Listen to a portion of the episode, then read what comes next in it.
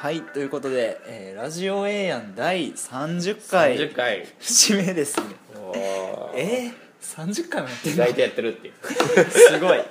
はいということで、えー始まりましたラジオ A やん、はい。えーパーソナリティやっております、えー、おっくんとはい、えー、アンスパツ主催の西安でお送りします。はいということで、えーこのラジオでは、えーお互いに本を持ってきてですねその質問、えーお互いに質問を考えて、えーそれをぶつけて、えー答えていくというような内容となっています。はい、はいということで、えー前回に引き続きですね、えー西谷に引き続き村上春樹特集ということで。はい。はい僕長編を持ってきてしまったっていう。いやいやいあや。のそもそもちょっと収録が遅れた原因が長編を読み切れないっていう。そう。何週間かかってんでしたっけ？え3週間ぐらい？そら1か月に1回のやつで3週間かかった。らかなり厳しついっいっていうすよね。いやでもこの前ね持ってきた西安のやつがねもう短編というかね150ページぐらいのやつやったんですけどね。まあ僕のやつ1000ページぐらいあるんですやば上下巻読み応えはすごかったですよね、っていうまあまあそのどんな本持ってきてんっていう話になると思うんですけれども、は今回は村上春樹さんの「えー海辺のカフカ」という本をい、うん。うん持ってきました、えー、とこれいつ書かれたんですかね。と発行が平成7年え17年かなっていうことなので、まあ、12年ぐらい前10年ぐらいね。ひうん。人が一周してるぐらいのあれなんですけど、まあ、ざっくりどんなストーリーなのかっていうとなんかねあのまず15歳の少年が主人公なんですけれども、はいはいはそのその少年がなんか呪いみたいな呪父親がその、うん。からなんかお告げみたいなのを聞かされて、はいはい。でそれを元にしてなんか旅に出て行ってへでそこからストーリーが始まるんですよね、でその「君はこれから世界で一番タフな15歳の少年になる」っていうふうにえ言われて。ーはいはい。でそこからその実家からもう家出みたいな感じですね、うん。していくっていうストーリーからなんですけれどもこれあの実は、まあ、2面 2, 側面あって、はいはい。その少年ベースのうん。ストーリーっていうのと、あともう一人なんかサブキャラクターみたいな感じなんですけど、おじいさんがいて、うん。中田さんっていうおじいさんがいるんです たらリアルなね。日本人出てくる。中中田さんっていう。田村カフカ少年っていう主人公と中田さんっていうおじさんのおじいさんのその交互にストーリーが展開されていくんですよ。あの1章2章みたいな感じであると思うんですけど、え？二人は何？一緒に旅するの？なんか。全然関係ないです。関係ない。関係ないけどつながってるみたいな感じなんですね。これちょっとなんかもう長くなるんですけど、うん。あのなその2つのストーリーをどんどん重ねていって、はいはい。それが最終的に一つの方向に向かっていくっていうような感じうん。なのでそれがそのちょっと普段読んでるような小説と違う感じかなっていう感じなんですけれど、まあ、そのざっくり言うとそんな感じです、じゃあちょっと内容に関してはその後々触れたらいいなっていう感じなんではい。そうじゃあ質問をねあるんでねええ。それ答えていくっていう感じにしたいなと思います、じゃあまず なんかね質問を考えるのはすごそいう大変難ってしいっていいううこれね本ねもうという感じでしたけどまずじゃあ独立して感じたことはっていうことでこれ西安の質問ですか当そうでねすね。感じたこと、まあうん、前回も西安のね回でも言ってたと思うんですけど、なんかさらっとしてる感じっていうのは多少あるかなと思うんですけど、やっぱりそのパッて切れるような感じじゃない？なんかああ終わっていくなーみたいな感じで。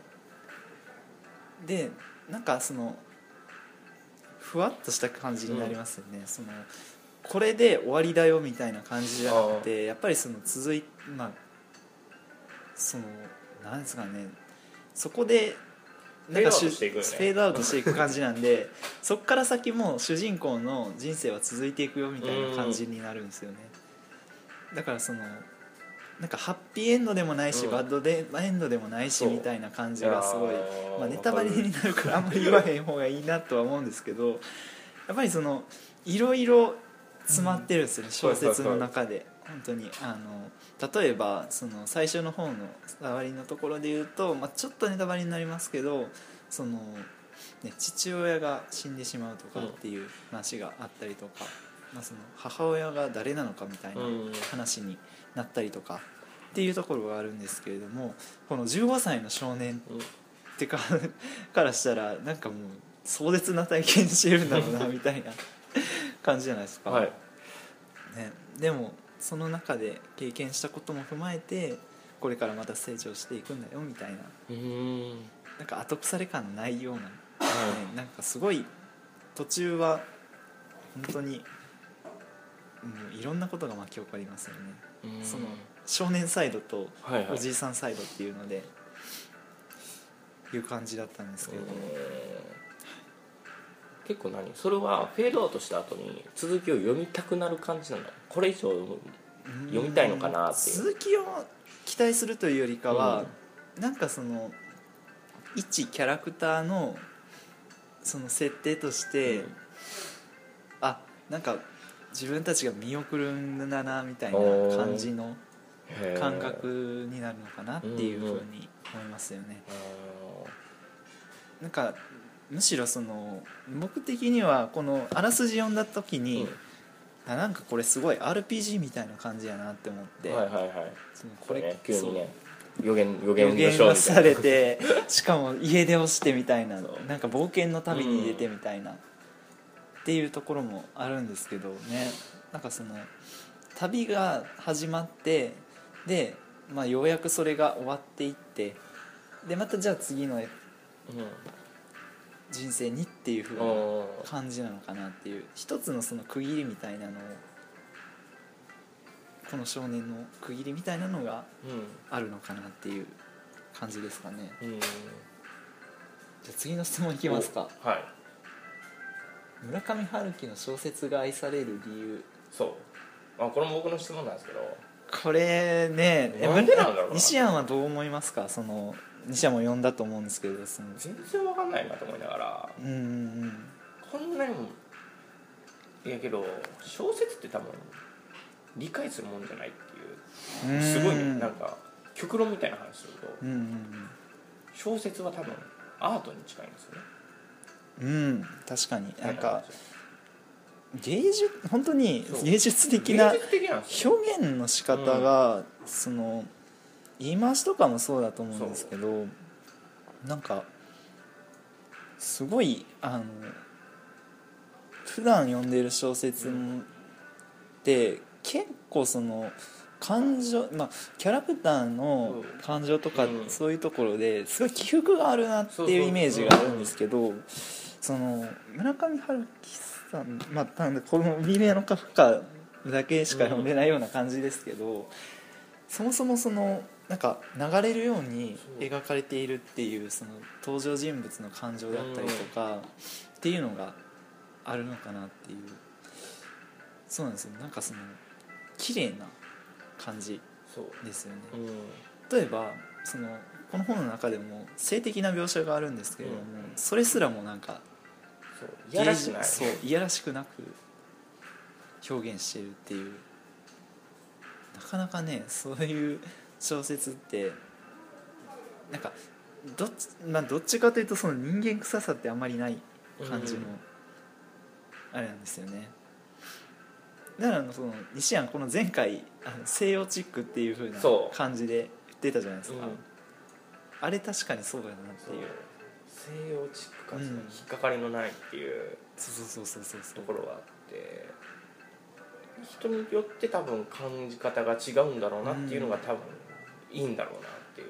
そうですよね。確かにその小説とかまあ読み物って捉え方次第で全然見え方変わってくるだろうなっていうのもありますしね、なんかそういうのはあのただでもいろんな見え方はするけど、うん。やっぱりそれがなんか自分にとってすごいいいものだっていうふうに感じれるからこそ人気があるというところはあるのかなっていう。うん結構ね僕ここを掘り下げちゃうとねまた2 3 0分ぐらいいっちゃうからちょっとあまり言えこれないですけどちょっと村上春樹特集みたいな感じになっちゃいますよなっちゃうから。それだけでもう3時間語れるレベルの いやでもなかなかそういうねあのちょっと尖ってるような感じ、うん。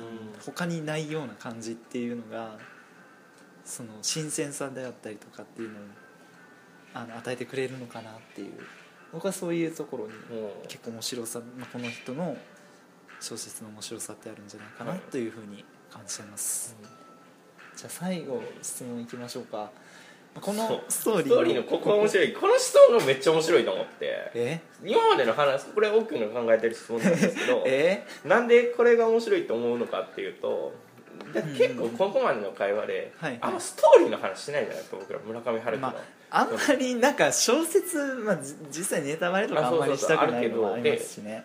僕が読んできたとか、うん。この話ラジオの話の展開的にはい実は意外とストーリーないんじゃねっていうイメージがあって。はいなのにストーリーのここが面白いっていうのを持ってきたっていうことは結構ストーリーがあるちゃんとこれに関しては。いやありますね。これいやぶっちゃけなんかそのあるんあるいやもちろんありますよこれは、あのっていうのも最初に言ってたんですけどこれ少年とおじいさんうん。が、まあ、ダブルしダブル主演的な感じなんですよね、うん。本当にぶっちゃけ言うと。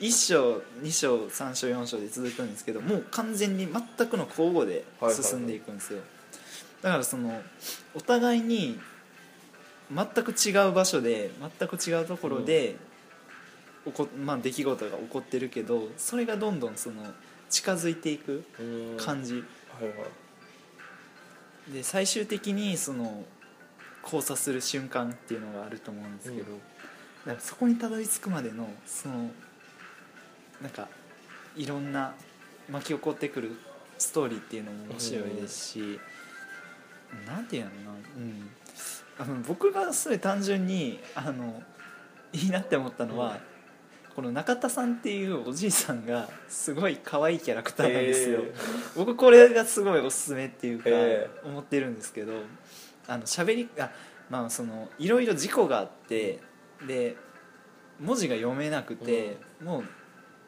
そのまあ言ったらちょっと障害を持ってしまったみたいな感じなんですけど、ただそのおじいさんが猫と喋れたりとかへっていうところから始まったりとか、まあ、そもそもそのなんでそういうことになってしまったのかのバックストーリーから始まるんですけど、まあ、その中田さんがすごいあの可愛いんですけど意外なところでそのなんか頑張ったりとかっていうえその奮闘もありつつただそのカフカ少年たあの、うん。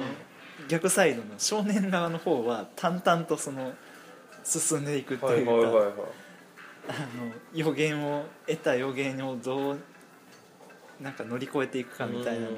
淡々と進めていくみたいなこのコントラストがすごいなんか新鮮というか面白いんですよ。なんか